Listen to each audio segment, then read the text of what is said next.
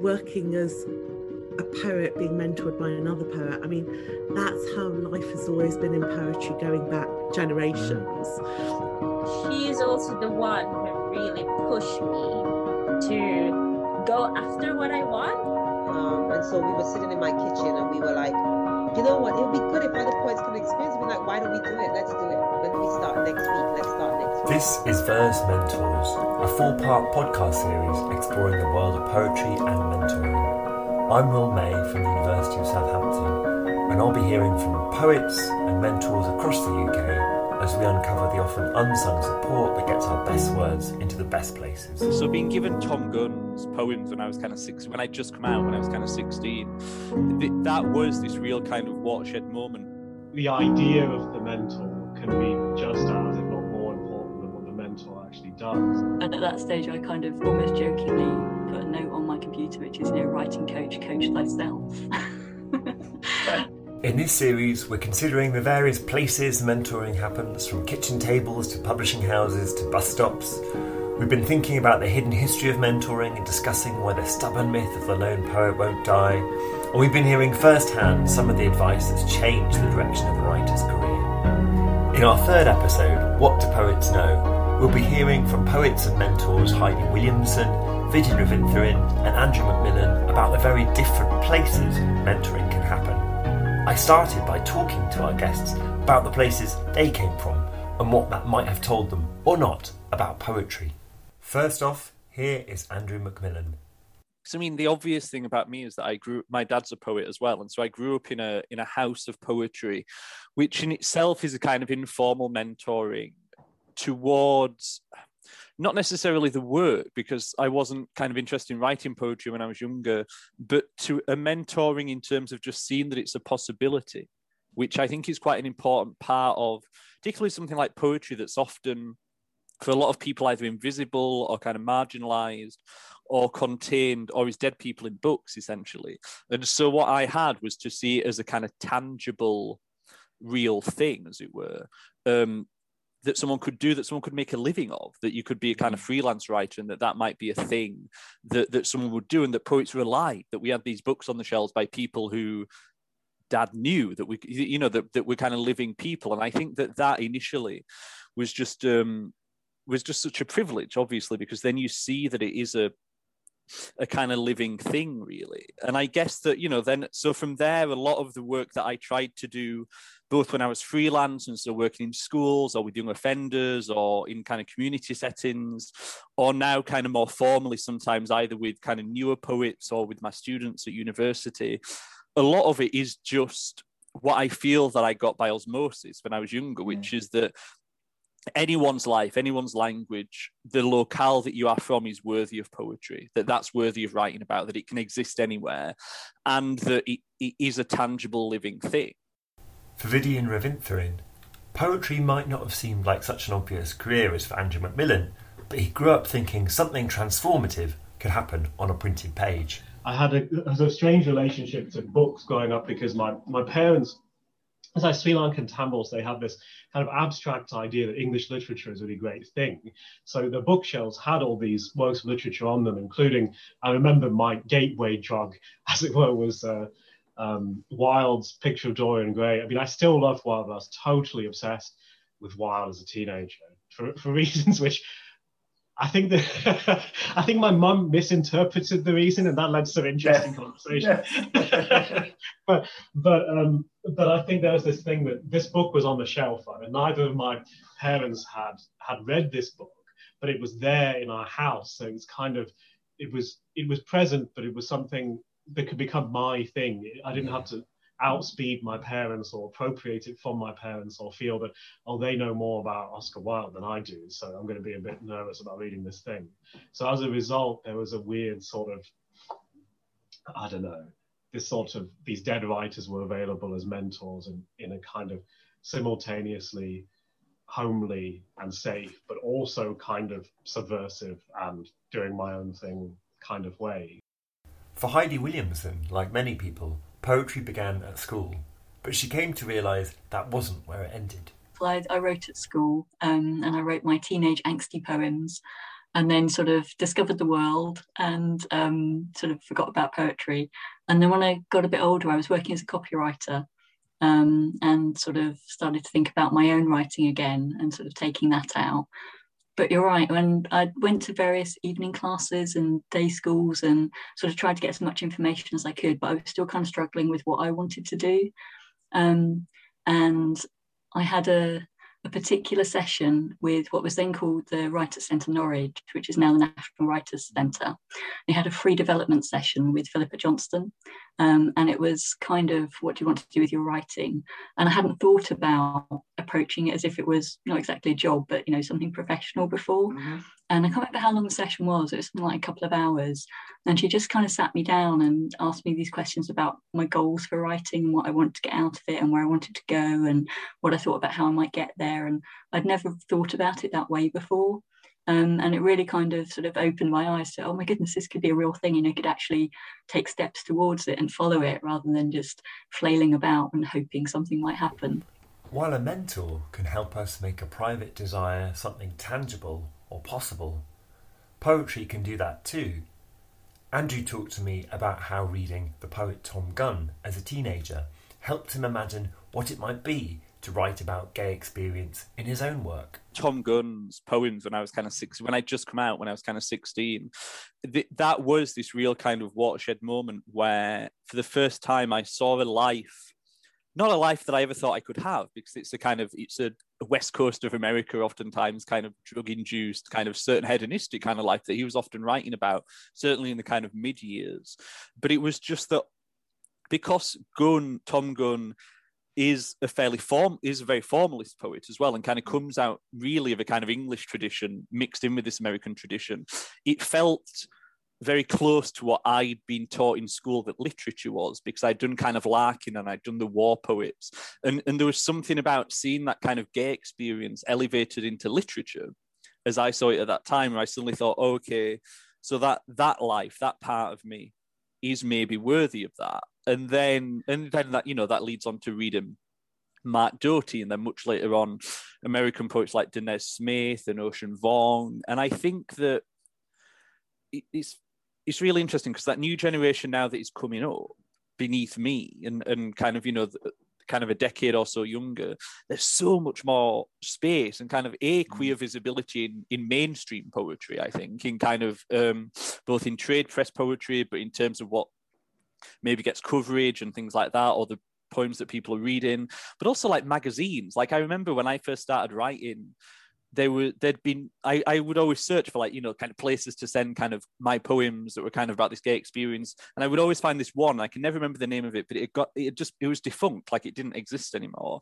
And now you look around there are an astonishing amount of kind of print and online spaces these kind of new queer spaces where they can share their work.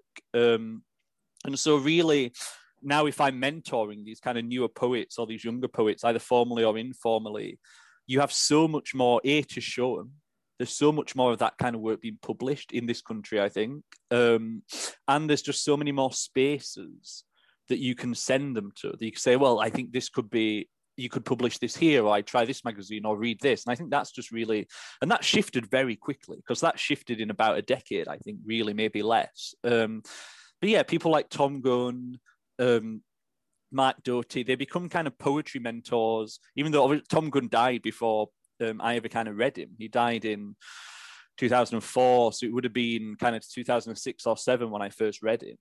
Um, but th- there is something about that kind of mentorship through the text or just that permission. Again, it, to me, it's all about permission. then Sharon Olds, yeah. who gives one permission to be brave and things like that on the page. That it, it's just a kind of continuous cycle, I guess, of, of finding the people that give you permission to step further into what ultimately becomes your voice.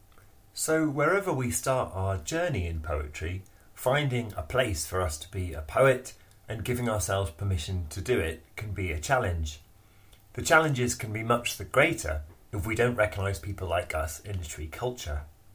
Vidyan talked to me about his role in the hugely successful Ledbury Poetry Critics Initiative, a national mentoring scheme for poetry viewers which has run since 2017. Set up by Sarah Howe and Sandeep Parmar, it aims to encourage diversity in poetry reviewing culture. It's very much to do with the sort of you know the racial diversification of the poetry scene and, and and the feeling that you have these sort of young people. I mean, most of the young people, you know, we have the odd mentee who's older, but people coming through who maybe don't have access to the kinds of networks and the kinds of skill set which one is meant to glean sort of almost intuitively from those networks and so um, they might need some some help with that we've talked a lot about mentoring poets in these podcasts but what is it to mentor a reviewer i asked Vidyan what kinds of support and advice they got there might be some mentees where i could actually say you know, let me edit your reviews, and here is how you might introduce a review, here's how you might end a review. And then I might say, when you are pitching a review to TLS or something, write to them in this way. Um, so there's very, you know, hard and fast actual information I could pass on there. And then there's sort of my help with that kind of situation. Like I could say, you know, copy me in when you pitch to somewhere, somewhere. But then I think in the Ledbury scheme, we're more and more getting um, mentees who are just very advanced already, and, and they mm. kind of um, already know how to do a lot of that stuff. So then it becomes a bit kind of, well, how how could I help this person? You know, maybe we should just meet up on Zoom now or whatever and just talk about poetry and, and how and how they feel about the contemporary poetry world and what interests them and stuff like that. And in that case, I guess what happens is it is less about information I'm uploading than something else, just some kind of presence. If we don't always realise there's a place for us in poetry because we don't recognise ourselves in that world, we can also often fail to see how our own experience, whatever it's been so far, might have already got us some of the way there. Heidi works as a professional mentor for writers and she mentioned how often the poets she works with downplay the importance of what they've learnt so far in their working lives outside poetry. Because I'll, I'll ask them, you know, what's your day job? What do you do? What's what's your past? And they'll say, oh, it's got nothing to do with writing. You know, I, I've been writing technical manuals for 25 years. You know, oh, great. So you've been working with words for 25 years.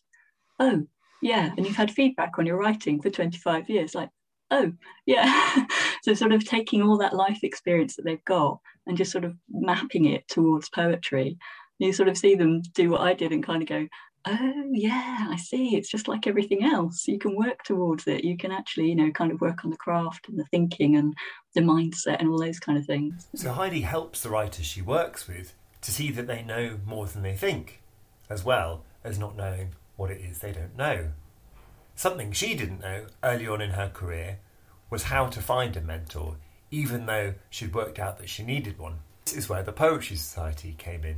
And they recommended Tamar Yoseloff, um, Tammy, who I didn't know at the time, um, which was good. And I applied for Arts Council funding, got that, paid Tammy, and it was just sort of really, really helpful and inspiring, as much for the affirmation as anything else. I think I thought, you know, she'd kind of teach me her great wisdom and then I'd be better. But actually, she was really, really good at showing me stuff that I knew that I didn't really realize that I knew as well. Mm. So she was really, really kind and really calm and sort of gently stretching, but really sort of affirmative as well. And so again, that became a really good model for me for sort of seeking out mentors, people that kind of stretch you, but are kind of gentle and kind about it as well, because it's hard enough being a poet. yeah. without without kind of you know having someone that says no you're doing it all wrong you're rubbish do it this way like i do and those kind of things one area heidi was able to see the connection between poetry and her previous working life was in mentoring and coaching something that's been a mainstay of professional and corporate life for decades mentoring particularly in the business world is um, say the marketing director takes somebody new under their wing and shows them how to do what they did. Um, whereas with poetry, poetry is so individual and subjective, and coaching is more about working alongside somebody. So, kind of seeing where they're at and where they want to get to, and maybe using the benefit of your questions and your experience of helping them look at different options so they can choose where they want to go. What I definitely don't want to do is turn everybody else into me. That would be awful. You know, it's like the, the joy of poetry is people are so different and what they want from it and where they're heading with it is so different and so individual. So, it's more about helping them sort of discover what they want to do and get there rather than, oh, this is what I did and it's brilliant, so everybody should do that. Heidi, Andrew, and Vivian all spoke to me in their interviews about how the nature of what an individual poet needs changes across their career and that mentoring needed to be tailored to the individual. Yet, talking to Andrew and Vivian about how different the poetry landscape looked for them when they were starting their careers, I wondered how changing social and political contexts also might change the nature of the mentoring and support new writers needed. Andrew McMillan. Poetry now, certainly the complete works is the big one, I think, and Ledbury Critics as well, that's kind of doing the critical side of it. But the landscape of poetry now for my generation looks entirely different because of mentoring schemes that were put in place, really. Um, it, that, more than anything, has had a profound impact on, on what's being published. Um, and then that carries forward into a new generation as well, I think and because the zeitgeist around you changes as well, which I find really interesting. So you might begin mentoring someone in a certain space, or you begin writing in a certain space when a certain kind of work is in vogue, or there are certain conversations going on. And through just the zeitgeist of culture and kind of socio-cultural kind of progression, those ideas change. And so your work has to change. But then I think the conversations that you have to have with people about it change, or the conversations that you have with other people about their work kind of change as well, I guess. I mean, there's something here about being a poet of color too, and how this has all happened very, very quickly in the UK. It's like how we've tried to compress into um, a few years, you know, like the post-Daljet years, just something that's been happening for decades here in the US, and, and that's obviously caused a lot of resentment as well. It's caused a lot of tension. So when I published my first book in, um, two, I guess it was 2014, and it, it was just a very different landscape even then, and that's only I mean, what that's that's seven years ago. Even since then, things have changed a lot, um, and so I am kind of aware of the feelings of sort of loneliness and and and of disconnection that that I might have felt, and how to prevent others feeling that. And that's me as you know a bloke who went to Oxbridge as well, and I still felt those things. And a lot of our mentees don't you know, they might be young women, they, they might be minoritized in other ways, they might not have had that sort of institutional leg up. So it shows that um, almost everyone is so terrifically uncertain anyway, mm. at every stage of their life. but, but, but, young writers and you know reviewers are maybe especially so because there's kind of you're trying to become a good writer that emphasis on the poet developing and needing more mentors or being mentored in different ways raises the question of how you get a mentoring relationship to finish. And how do you say goodbye? Heidi talked to me about that process in her own work as a professional mentor. I always say I'm really, really happy for people to be polypoetic. I think that the more people, the more readers you can sort of share your work with and get their response, um, and kind of see how that goes with how you're working and what you're thinking about. So I often recommend things like, um, you know, the uh, ModPo, the huge MOOC that you, uh, the University of Pennsylvania, Pennsylvania run, which is free, it's online, it's just talking about poetry all the time. Um, MMU had, you know, free range of poetry courses for a while. Anything that I get wind of that people can kind of expose themselves to and pick up more tips and you know get more more thoughts and more opinions on. I think that's really important Um, because um, like I say, they're, they're testing it against themselves and who they're sort of becoming rather than just following one person perhaps. Yeah. Um, so yeah, I always encourage them to talk to as many people as possible, but think about how that impacts on them because i remember as a young poet going to something and you know somebody was really positive and somebody was really negative about my work. And obviously i just thought the positive person was nice and ignored her yeah. um, and took in all the criticism and you know kind of berated myself and decided that i needed to get better and be more like that person. And it took quite a lot of years of experience to think well no actually hang on a minute. You know i, I don't want to be that person. I want to be me but I, i'll sort of take what's helpful in little sort of steps from other people along the way. So I think that's informed how I work with people quite a lot. This is where the difference between informal and formal mentoring relationships might be felt most keenly, or commercial mentoring versus a kind of gift economy. If we're paying someone a fee to look at our work, we help define that relationship and its parameters in a particular way. So, how do our mentoring relationships change when they don't have those parameters? There's something that just puts a real kind of focus then on those sessions that have kind of been paid for that we have you want certain outcomes or you need certain things to come out of them i think. I think certainly you know in Arvon they're paying to go on the Arvon course and i'm being paid to teach it. So there is still it is still transactional but it is as you say it's just kind of layered isn't it? And still with students. They're paying their tuition fees. And i'm getting a wage from the university but it it doesn't feel like that as much. Mm. I mean, that relationship is complicated by them being told their customers constantly, isn't it? And a kind of consumer ideal of education that they kind of that is forced upon them, I think, and forced upon us. But it does shift. I think it does shift the kind of conversations that you might have. People not on the map of formal mentoring schemes can also be lost to history. Vidyan talked to me about one of his informal mentors, Roddy Lumsden, a Scottish poet who died in 2020 and who ran the London Broadcast Reading Series. Roddy Lumsden, who was a great mentor to, to many of us, and he, a kind of very active person who helped build our careers by saying, Look, I will publish this pamphlet of yours. And um, Roddy, again, it was the experience of a gradual falling away, partly because he's based in London. He wasn't ever really one for small talk, so it's hard to maintain a long distance relationship you know, later, you know, it, it transpired. Know, he was suffering really badly from alcoholism, and and so there was this kind of sense of this mentor figure just sort of drifting away. And I think lots of us had that feeling. And how can we reach out to Roddy or be in touch with him again? So, so I guess I'm getting to that point, age-wise and career-wise, where I've had mentors of kinds who've sort of been there and then disappeared, and then think about what where do I go from now? How do I relate to to those figures? Roddy was just kind of silent, just this strange silent man. And and so yeah, to be in this mentor-mentee relationship with someone who doesn't really talk, like just sort of, and yet he had this huge effect on so many people, despite not really, I don't know, communicating very much. Yeah. I don't really know how he, he did it, but just through various networks and stuff like that. And and his ideas are very much still out there. We had a list of banned words at one point, just overused words in contemporary poetry, like lambent or kareem.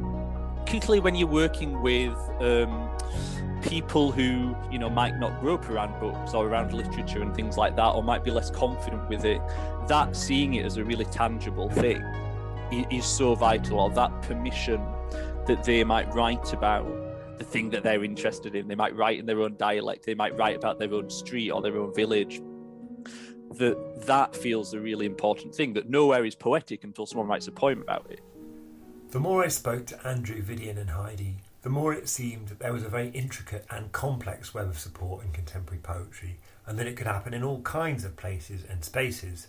Thanks to schemes like the Complete Works and Ledbury Poetry Critics, it was also becoming more welcoming for people from all kinds of places and spaces too. There were professional mentors who helped new writers plan their careers, specific schemes which sought to make an intervention into UK publishing, helping make them more representative and diverse. But there were also one off figures, unattached to any formal organisation, their own ideas and perspectives permeating the work of so many different sorts of writers. But because mentoring is a practical as well as a magical enterprise, I wondered what the challenges were of being a professional mentor and coach, as well as a writer. Heidi Williamson. I have to be quite careful and kind of protect my own writing because yeah. my I'm very conscious that my own writing and my own experience is is also a part of what I offer. Mm-hmm. So, you know, if I completely stop writing books, how helpful is that to people that yeah. are writing books? You know, and that's yeah. why I'm in it. That's what I love doing. Um, and if I'm working on something it seems like everything everybody says relates to my project. Because obviously it doesn't but in my head it translates to something helpful that I suddenly realize or you know I can think about. Um, when I first went freelance I was saying I was doing that typical thing of just saying yes to everything because you don't know when someone's going to say you know that there's any more work coming. And I just got so I was working so much sort of mentoring and teaching and writing and um, it was like I had never gone freelance. It was like I was still working full time in a big company. Um, and at that stage, I kind of almost jokingly put a note on my computer, which is, you know, writing coach, coach thyself. um, and I, I started to block out like days and weeks where I would decide, no, that's writing, that's sacrosanct, that's you know, that's that's also why I'm here. So perhaps the practicality of working with a mentor can be helpful too in realizing that a writer is not a demigod who exists only on the page, but is a person just like us with a diary and a thing they want to finish or haven't quite finished yet. But as Vidyan explains, drawing on the Indian Sanskrit epic, there might be lots of reasons why, earlier on in our writing careers, we prefer mentors who are not just invisible, but wholly imaginary. And You made me think of, uh, to, to, leap potentially to another epic, the Hindu epic, the Mahabharata, where there's a really interesting story in that, which maybe is a bit less familiar, so I'll tell this one. So um, there's this guy Drona, and he's an expert in martial arts and war, warfare and stuff like that. And he trains the uh, Pandava, who were the good guys who went out in the end. But there's someone on the margins of the narrative called Ekalavya, and he really wants to be trained as a warrior by um, Drona, but he just doesn't have any access to him so he uh, he kind of makes his own statue of Drona out of mud and stuff, and then he sort of trains in front of this statue. So he's kind of making the mentor that you know he wants to to have. Coming together with the Odyssey stuff, I do think sometimes the the the idea of the mentor can be just as, if not more important than what the mentor actually does. It's more just the feeling that there is someone there. It's a bit of Keats's letters where he, he feels that things that he does half at random are later confirmed as being the right thing to do. And maybe he has a good angel. And he seems, well, maybe this good angel is Shakespeare. like, I think that was really important to me because I didn't really feel like there was an existing tradition or subject position or whatever for me to fit into. So I would definitely feel that way about. I think writers, I think also if they are dead, and you're never going to meet them, then that means that you can make them into that sort of sculpted Drona figure where you couldn't, if you could potentially meet them. Um, I think maybe one of the challenges I think we have now is that our over intimacy with writers is that you know because of social media and all sorts is that you have to find a way of trying to think of them as both like they are both an actual person but also the whatever is established the writing self that is there on the page and then comes up from the page. You've been listening to episode three of Verse Mentors, a podcast series exploring the world of poetry and mentoring. Thank you so much to Heidi Williamson, Vidyan Ravinthiran, and Andrew McMillan for bringing their insights, both as actual people and writing selves, to this podcast, and to the Arts and Humanities Research Council for funding this project. In our final episode, we'll be hearing from Nick Makoha, Pascale Petit, and Mimi Khalvati, three incredible poets and mentors who, fittingly enough, have mentored some of our previous guests. They'll be sharing their wisdom and writing advice for poets at all stages of their career. As we'll be hearing from the mentors' mentors next week, I thought we should sign off with Andrew McMillan talking about the two way street that is mentoring. That younger generation particularly if you think about queerness, has so much more language than we ever did growing yeah. up. Because God, I went to school like during Section 28, almost, you know, almost entirely. So they've been raised in an entirely different context. Hopefully, they've got a much broader language to express who they are and their kind of identity and all that kind of stuff. And they're just much, and they're reading much wider. I think than maybe we did because because the way the internet has kind of shifted, they just have more access to kind of world poetry, to American poetry, particularly as a big influence here, I think. Um, so the other thing I think about mentoring is that it, when it works well, it's and when it's going well, I think it's a kind of two-way street to a certain extent. That it's you know we're learning from them and what they're writing, how they're expressing themselves on the page,